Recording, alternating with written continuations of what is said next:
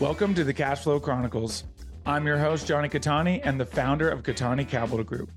For the last two years, I've been studying alternative assets and now help solve the problem of creating passive cash flow for creators, influencers, and busy professionals by bringing you five episodes a week of easy to understand education in the world of passive investing. What's up, guys? Happy Friday.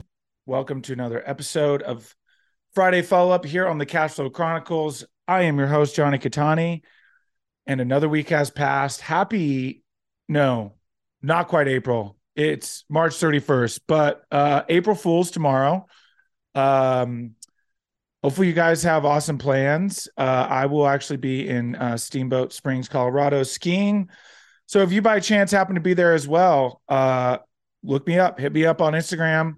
As always, uh, at Jonny Cattani. And uh, I'd love to say what's up. I'm starting to find people who have listened to the pod, uh, which is always really cool. Obviously, the ultimate goal there, right, to uh, keep growing. But um, hope you guys had a great week. Uh, we are getting absolutely hammered with snow still here in Utah. Broke our record.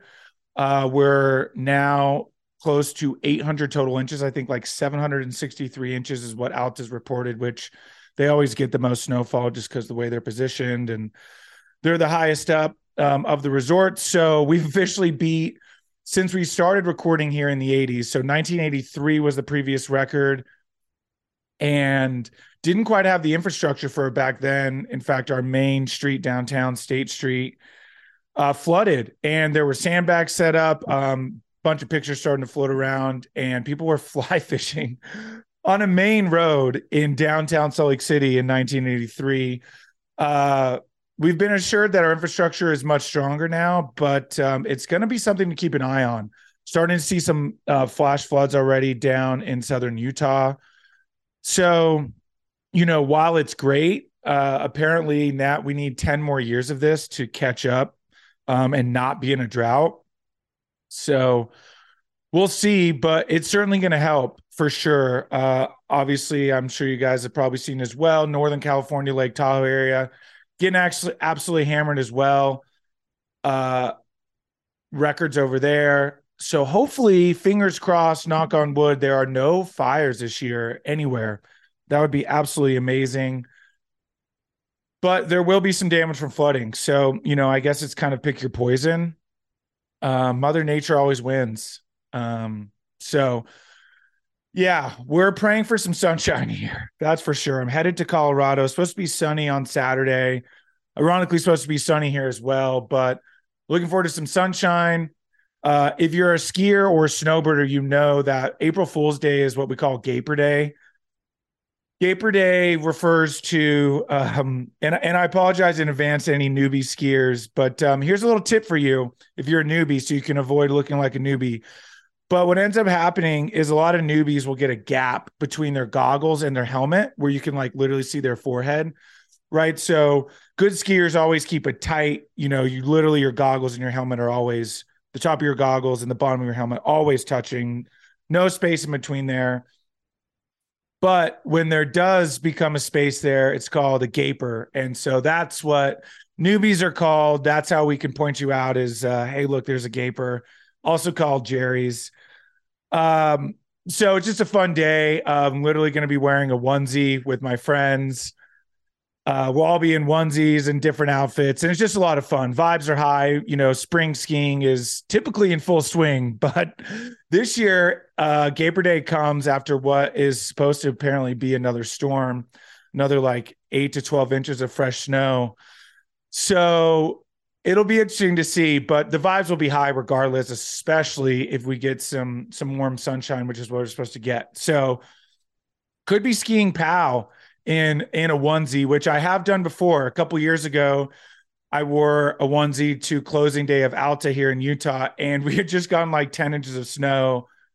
And so I have videos of me getting like fresh POW turns in a platypus onesie, uh, in a Perry the platypus onesie. So so that's the plan this weekend. Um, but really looking forward to some warm weather. We just have if it's not snowing, it's it's cold and cloudy and windy. the snow might break through. So looking forward to that, but um, not much to chat about today. Not a lot has changed economically. Still, obviously, keeping an eye on things. One thing to take note of from the last Fed meeting when they raised uh, the 25 basis points, 25 bips, for those who have uh, who are avid listeners, I taught about that last Friday follow up, so you can go give a listen. But uh, what we're keeping an eye on is in the Fed minutes, they did hint that this could potentially be the last interest rate raise of the year. So that will be something to keep an eye on. Certainly. Went to a lunch and learn today, actually, and uh, listened to a group talk about how they underwrite for mobile home parks. And, you know, they've talked about some different lending things. Mobile home parks are up against it, they have higher interest rates um, but they're incredible assets, incredibly cash flowing assets. Uh, it's an interesting space. A lot of people reaching out to me because they're having trouble raising capital for their deals. Investors are just weary right now. So if you're a weary investor, I'd love to chat with you. Maybe ease some of that weariness, get an idea of where your head's at, what you're thinking. Um, you know, the thing is, is it, it's just important. Like I don't I certainly empathize with those wanting to keep money on the sidelines, but ultimately, I do think that investing in a good group and a good asset class, like a mobile home park, for instance, industrial is absolutely incredible right now. You know, there are still good deals out there, and money is still kind of burning. There's opportunities in treasuries to at least you know, treasuries, some short term treasuries, short term CDs. I talked to my dad. He's doing some CDs right now, getting pretty good interest rate, 4% on like a three month CD. So that's pretty sweet. But, you know, no cash flow, right? Your your money's tied up. They are somewhat liquid, especially at th- three months. I mean, if you have to wait three months, it's really not that crazy. You know, and four percent is not nothing right? But it's not like, for instance, the deal they were talking about today is when they're raising for 8% preferred return and they're modeled out to pay that, well, six and a half percent year one, and then they'll make it up in year two with 12%. And it actually increases to about 14%. So basically, how that works is um, with an 8% preferred return, they'll they pay up to the 8%. If they don't hit the 8% mark, they have to make it up the next year and then anything over 8%, then they split 80 20, 80% to investors. So they're modeled to pay 14%. So that would be your 8% preferred return. And then, you know, increasing. And the reason that mo- things like mobile home parks are very appealing right now and, and why it's a good asset to pay attention to is because mobile home, a brand new mobile home costs $50,000. So for these first time home buyers who can't afford to buy a new house, this is very appealing, right? A family of four, family of six getting into a three bed, two bath home. You know, you rent the pad, it's about 400 bucks a month. And then you've got, you know, about a $400 a month payment on your loan because uh, they do uh, uh, loan to own uh, for the so you don't rent it. You you actually buy it and and you the the mobile home park owner is the lender. 10% interest rates so you're talking $800 a month to live in a house. You own the house you pay on the land but it's your land you know so if you want grass you've got your own grass to mow you know space so really appealing asset class something like industrial which i'm really big on right now we're very very undersupplied so i talked last week really heavily about it but you know, I, will reiterate, guys, scared money don't make money. Um, and I know I talked about this week in terms of talking about how to analyze your risk tolerance. So I'll talk briefly on that. Unfortunately, I have to keep it short. I have a lot going on today. Um, got some more networking things to get to and whatnot, but kind of the initial stages, and I promise to talk more on it next week But kind of the initial stages on analyzing your risk tolerance is first so I'll, I'll, talk what this first step is i won't even go into the other steps the first step is determining what your goals are right so for instance if you're a high income earner. Let's say you're in the corporate world and, you know, high income looks differently to other people. To be accredited, so we'll we'll, we'll just talk about being accredited. That's 200k or more as a single filer or 300k as a joint filer so married who files jointly 300k so that would be if you're married you and you both make 150k gross you're accredited right so you need to determine what your goals are. If you are someone who lives modestly and you keep your expenses low meaning you know your expenses are really about 30 to 40% of your income you you know and you live below your means and you know that's good for you then you may not need cash flow right? You may let's say you're young and you're like cool i want to work for the next 10 years you know and i'm okay with working a w2 for the next 10 years then you may not need cash flow right now right so you may be looking at something like uh, a development deal is a perfect example right? A good development deal. You're not really going to see any cash flow, if at all, especially in the first three years while they build it and get it stabilized. So, what ends up happening is once it's built and stabilized, maybe there's some cash flow year three, year four, and then they sell it, right? And instead of, you know, an 8% preferred return cash flow starting year one, instead there might be like a two up to like a 2.5 equity multiplier, meaning if you put $100,000 into that deal, you're not going to see any cash flow, but at year four, you're going to get, you know, 200,000 back. We'll just say a 2x equity multiplier. That's a conservative uh, equity multiplier, meaning, hey, give us $100,000 and in four years, we're going to give you back $200,000. Plus, there's going to be some appreciation against that capital gain from the asset itself. Once it's built, they'll depreciate it. So you may be only liable for 50,000, maybe less. You may get $80,000 depreciation. You may even get 100% depreciation and you don't pay any taxes on that $100,000 capital gain. That's very, very possible. So, first in analyzing your goals, let's say, you know, you're a high income earner but you don't want to stay in the W 2 world and you want to get out as fast as possible. So you want to start replacing your active income with passive income.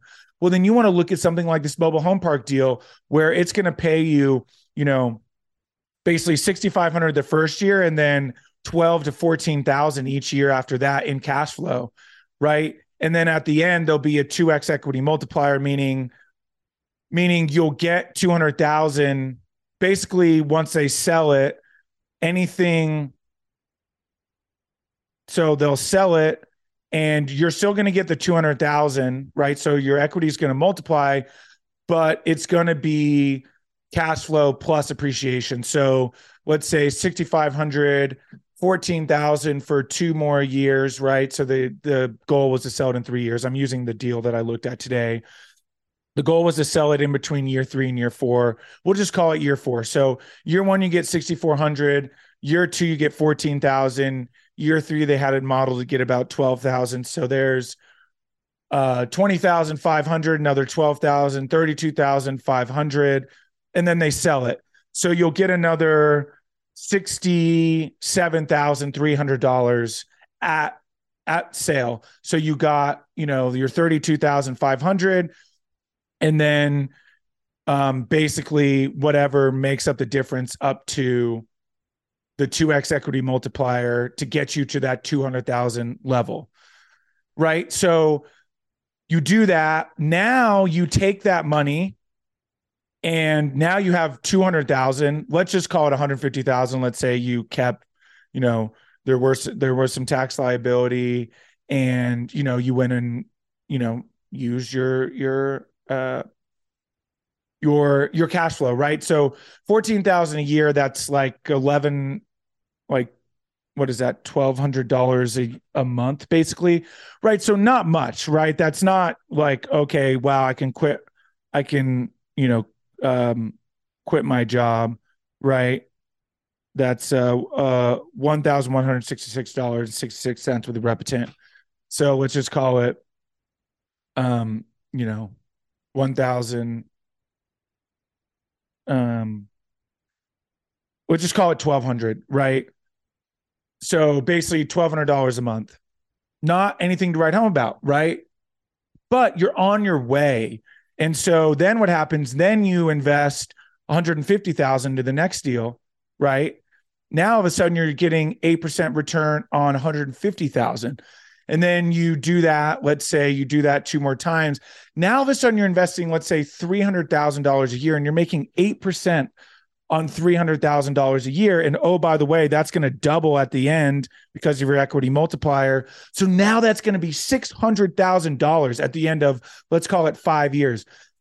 So now you're 10 years down the road and that same capital. This is assuming, by the way, that you're only investing the money that you invest. So the principal, you reinvest the principal plus some, reinvest the principal plus some, reinvest principal plus some. This doesn't take into account your active income going up. So let's say all of a sudden now the next year you got 250,000 to invest. So basically your 150,000 plus another 100,000 that you saved up, right? So so you can see with this compounding uh these compounding equity multipliers and then com- these compound basically compounding interest, right? Everybody's favorite word. So now all of a sudden let's say let's say 5 years in you've got 300,000 to invest and you're making 8% on your money every year. That's $24,000 a year. That's $2,000 a, month, right? That could be your mortgage payment. Now, all of a sudden, you're living for free just on your cash flow, meaning your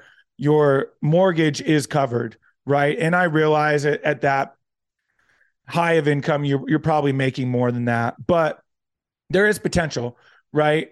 But like we said, maybe you're living well below your means, you know. So you're now making $24,000 a year. And oh, by the way, now that's 600,000 at the end of that deal. Now all of a sudden you reinvest the 600,000, you're making 8% on on that in 5 years. That's $48,000 a year, $4,000 a month. And you can see now all of a sudden you reinvest that 5 years later. Now 15 years down the road, let's see, 5 years, 300,000, 10 years, 15 years down the line, you're investing $1.2 million, right, at an 8% preferred return. That's $96,000 a year, $8,000 a month. And that's just with your original principal. That's not increasing the amount you you invest, right? And that's at a conservative 2% equity multiplier. Let's say you invest and all of a sudden they hit a home run and you 3x. They 3x your money, right? Now all of a sudden that 1 million is 3 million at the end of the deal. So you can see how this compounding interest and how being a limited investor can truly lead to to what we call financial freedom which essentially for most people is where their expenses are all covered by their cash flow all of a sudden you know you're making really significant cash flow and all of a sudden now you can invest in let's say let's say you got 500000 out to invest. You put 250000 into something that cash flows and 250000 into something that's an appreciation play that's going to two and a half extra money. Now all of a sudden you know you're diversifying you got some cash flow you got some appreciation plays. The next thing you know you're investing $2 million a year. I mean like you know and that's that's at an 8% preferred return. You can start getting into stuff when you're an accredited investor all of a sudden things open up. There's you know you can get into some hard money lending pools where you know you put your money in and you're getting 12% paid monthly right? 15% with interest rates being as high as they are right? So you can see how it's important to determine what your goals are first. And then once you determine what your goals are then that can determine what your risk tolerance is and what you're willing to do. If you if you want to say low risk and you're all about capital preservation meaning you care about making sure that your capital stays there and you're going to get your principal in at the end well maybe you go a little bit safer and it's only 6% uh, preferred return and a 1.6 equity multiplier meaning you make $6000 a year in cash flow and then at the end of you know the three to five years you get 160000 uh, back, right? Including the cash flow. So you can see how it can start to add up. And as you get more and more comfortable, your risk tolerance can increase, meaning you're willing to take a little bit more risk. And, you know, eventually, if you're making, let's say you're making, you know, $10,000 a month in in cash flow, well, 5 months in, let's say you save all of that 5 months in, that's $50,000. Now you're investing your cash flow into a deal, right? Typical minimum's $50,000. Now all of a sudden your your principal is is untouched and you're reinvesting your cash flow and that becomes new principal. And oh by the way, at the end of the year, you know, that's $120,000 a year. That's two new deals that you got to invest in. Now, with just your cash flow, you've got two new deals with principal in it. And then you can see how that compounds. So, step one, figure out what your goals are.